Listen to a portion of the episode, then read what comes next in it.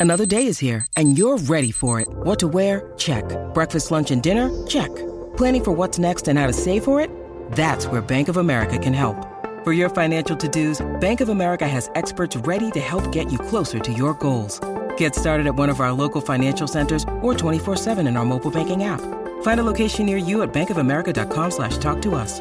What would you like the power to do? Mobile banking requires downloading the app and is only available for select devices. Message and data rates may apply. Bank of America and a member FDIC. Daily Cogito. Svegliarsi per pensare oppure pensare per svegliarsi. Ogni mattina, dal lunedì al venerdì, con Ric Dufer.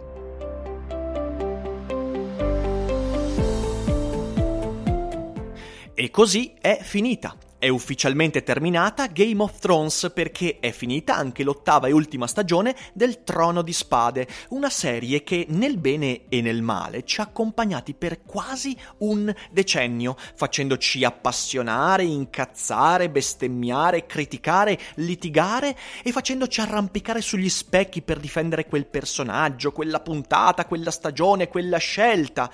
E questo finale di stagione, questo finale di serie, è stato un evento mediatico talmente importante che ormai anche i muri sanno cosa è successo, persino quelli che non hanno mai visto neanche un minuto del Trono di Spade sanno quello che è successo, ed evitare gli spoiler è quasi impossibile, ma tranquilli, io quest'oggi non mi unirò a questo rito collettivo delle recensioni, analisi, degli spoiler, delle discussioni, faremo un'altra cosa, parleremo di, una, di un elemento correlato a questo evento mediatico in maniera interessante. Quindi, anche se siete eh, parte di coloro che non hanno mai visto una puntata del Trono di Spade, oppure se siete fra coloro che l'hanno seguita ma non sono ancora arrivati fino in fondo, tranquilli, potete ascoltare il podcast fino alla fine. Quindi, buongiorno a tutti e bentornati qui su Daily Cogito. Io sono sempre Ric Dufer e oggi vorrei rispondere a quelli che scrivono sul web e dicono sul web che la sceneggiatura di Game of Thrones l'avrebbero scritta meglio loro. Prima però di tuffare farci nell'analisi di oggi, vorrei invitarvi ad andare sul mio sito riccardodalferro.com, non solo perché ho fatto un restyling grafico di cui vado molto molto fiero, raggiungendo finalmente il minimalismo che tanto mi piace. Oh, ce l'ho fatta, ma perché ho anche aggiornato eh, tutti gli eventi dell'estate, quindi nella sezione eventi trovate tutti, eh, tutte le presentazioni, tutti gli spettacoli e sono tanti e sono belli fra giugno e luglio. Andate lì lì recuperate le date e segnatevele in agenda e poi non dite che non vi avevo avvisati.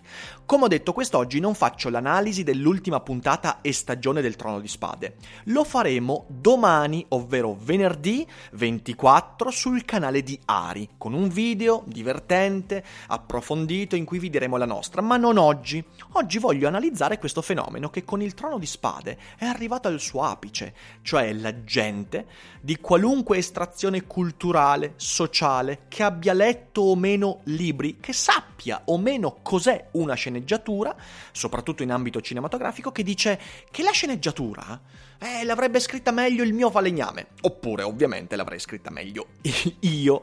Ora, eh, c'è una cosa molto divertente, molto divertente perché mi ha fatto ridere l'accostamento di questa ottava stagione agli sceneggiatori di Boris. Ora, per quanto sia divertente eh, questo accostamento, ci sono dei problemi. Ah, voglio premettere che io sono scontento e molto critico nei confronti dell'ottava stagione e non solo del Trono di Spade, ma non vi dico oggi perché, però non prendete questa mia opinione come una difesa spada tratta della sceneggiatura, perché non la voglio fare. Voglio dire un'altra cosa, ovvero che l'accostamento con gli sceneggiatori di Boris è fuorviante, perché finché va preso come una risata va bene, però poi tanti prendono quella cosa lì sul serio. Perché?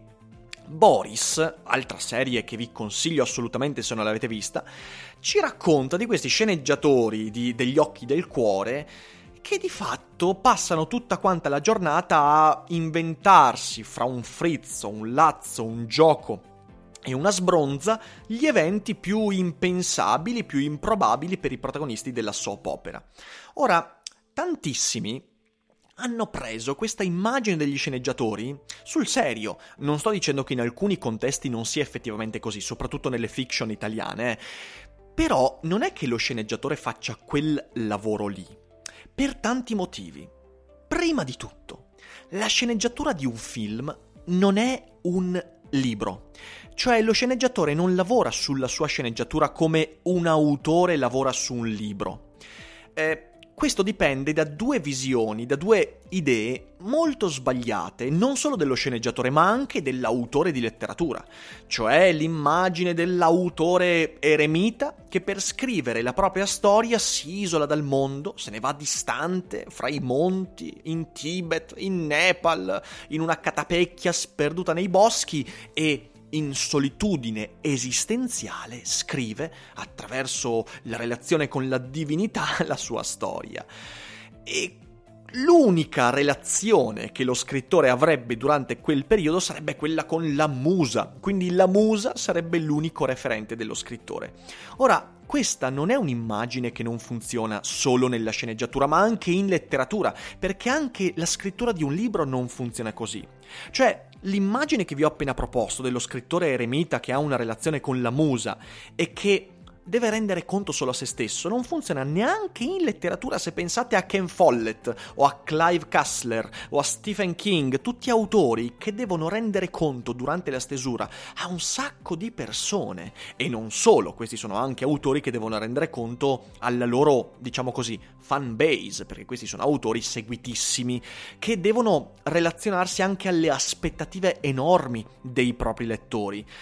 Questa cosa che ho detto, cioè l'autore eremita, forse funziona soltanto in alcuni rarissimi casi e quasi tutti quei casi hanno a che fare con gli autori esordienti, perché non tutti sono come Antonio Moresco, non tutti sono come eh, Walter McCarthy eh, o William Faulkner, cioè autori che letteralmente se ne stanno isolati dal mondo per scrivere i propri libri. Sono pochissimi i casi. In realtà, anche in letteratura, nella maggior parte dei casi, eh, l'autore deve relazionarsi con tantissime anime, tantissime sensibilità, tantissimi interessi.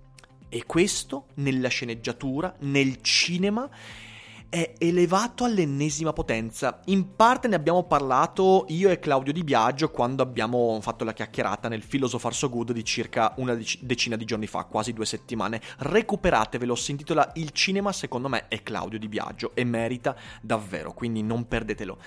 Il cinema, partiamo dal cinema, ok? Il cinema è un lavoro collettivo forse è l'arte più collettiva che esiste, eh, molto di più rispetto per esempio al teatro, molto di più rispetto alla letteratura, alla pittura, alla musica, perché il cinema per struttura deve tenere insieme moltissime anime, mette insieme tantissimi interessi, tantissime sensibilità, una montagna di linguaggi e Nell'arte, questa è una cosa molto importante da comprendere, nell'arte maggiore è l'intersoggettività e l'interrelazione fra diverse persone, anime e linguaggi, maggiori sono i vincoli a cui bisogna sottostare. Da questo punto di vista, nell'arte collettiva, la regola è che la macchina funziona quando ognuno all'interno di quella macchina sa fare un piccolo passo indietro. Questo è un concetto che molto spesso noi perdiamo da spettatori, perché da spettatori noi abbiamo il privilegio di poter valutare soltanto l'opera finita. E l'opera finita per noi, ai nostri occhi superficiali, molto spesso è un solo linguaggio.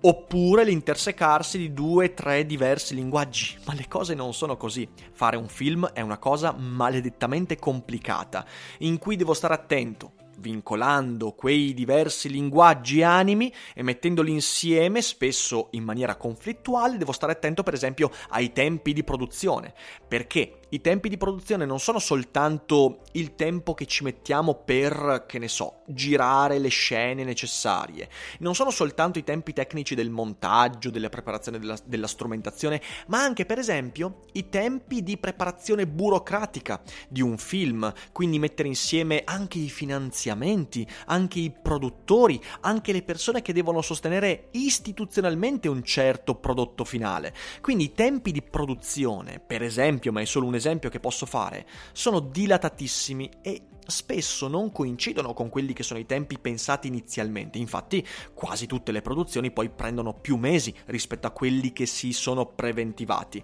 e quasi mai invece vengono rispettati i tempi effettivi. E questo non avviene soltanto eh, nel cinema, ma anche per esempio nella letteratura. Fidatevi, è così. Anche quando una sola persona lavora a un prodotto ci mette di più rispetto a quello che pensava.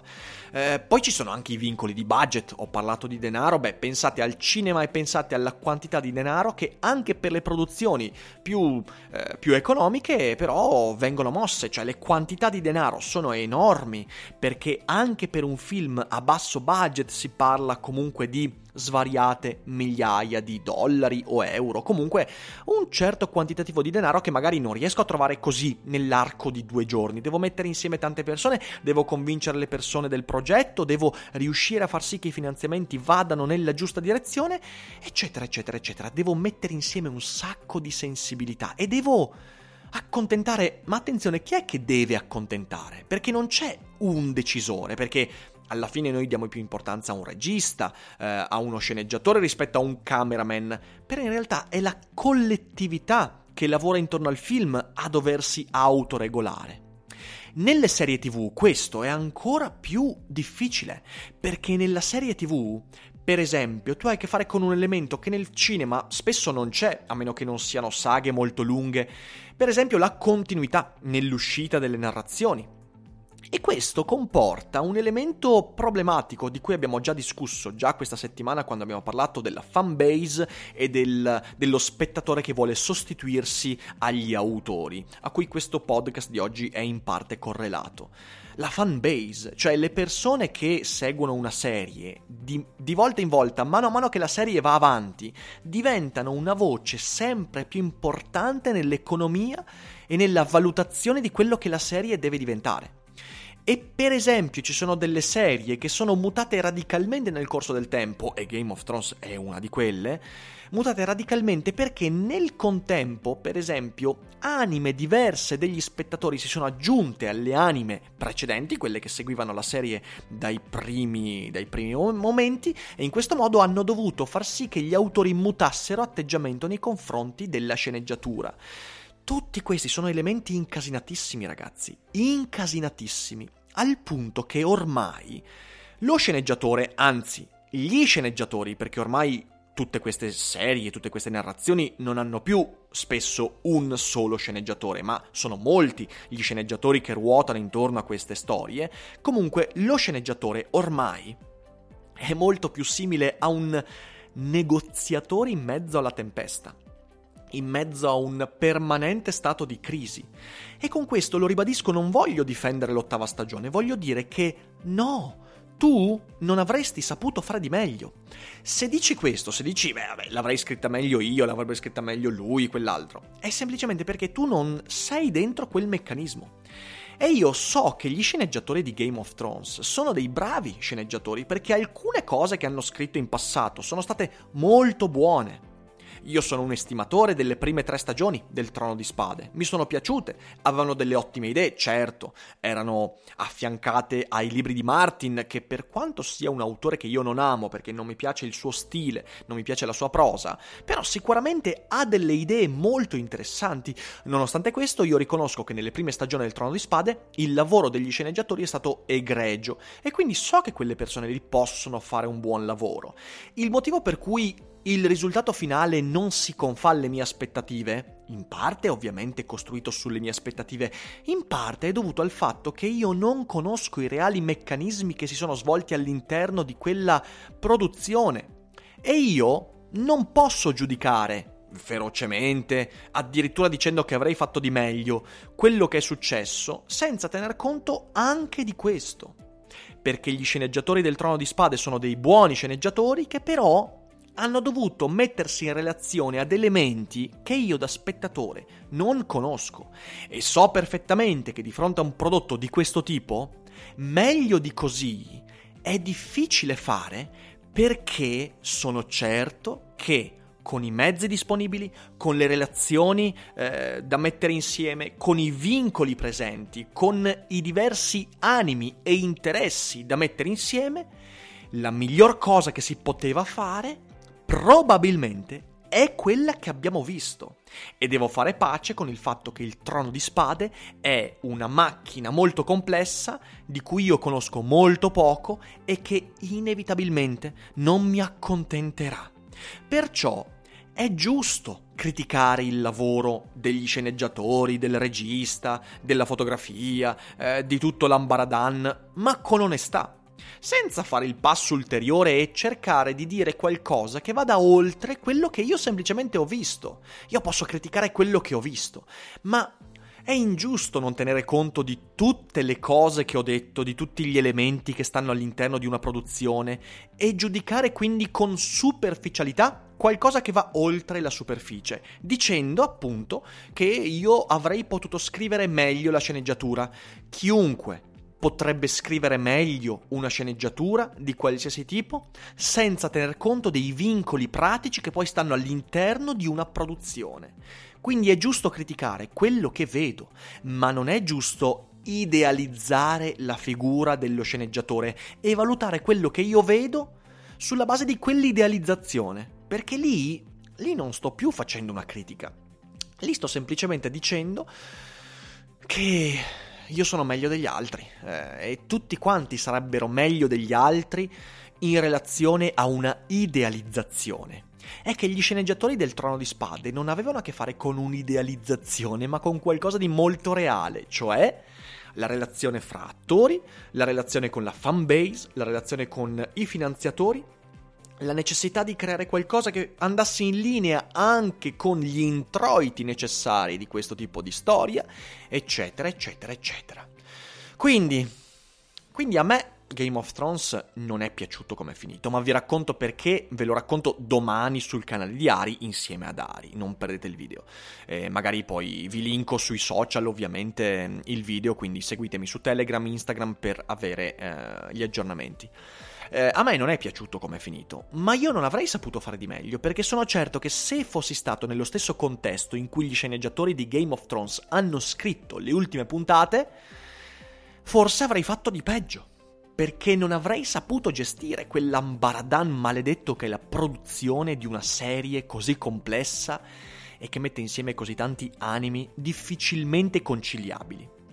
Perciò facciamo pace con una cosa. Non mi è piaciuto Game of Thrones, e basta. E va bene così. Non è un problema.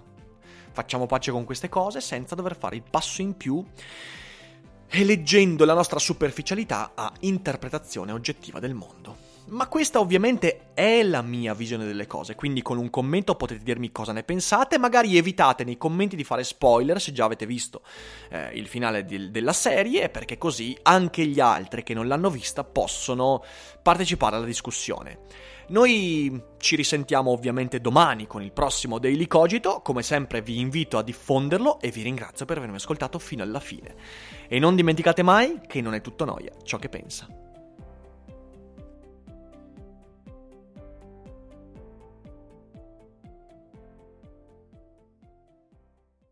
Vacanze in Sicilia o in Sardegna. Con i traghetti GNV viaggi in relax, porti tutto quello che vuoi e ottieni super vantaggi. Col nuovo programma Fedeltà MyGNV accumuli punti viaggiando, ricevi un cashback del 20% e tanti sconti a bordo. Non c'è modo più conveniente per andare in vacanza. Scopri i dettagli su gnv.it.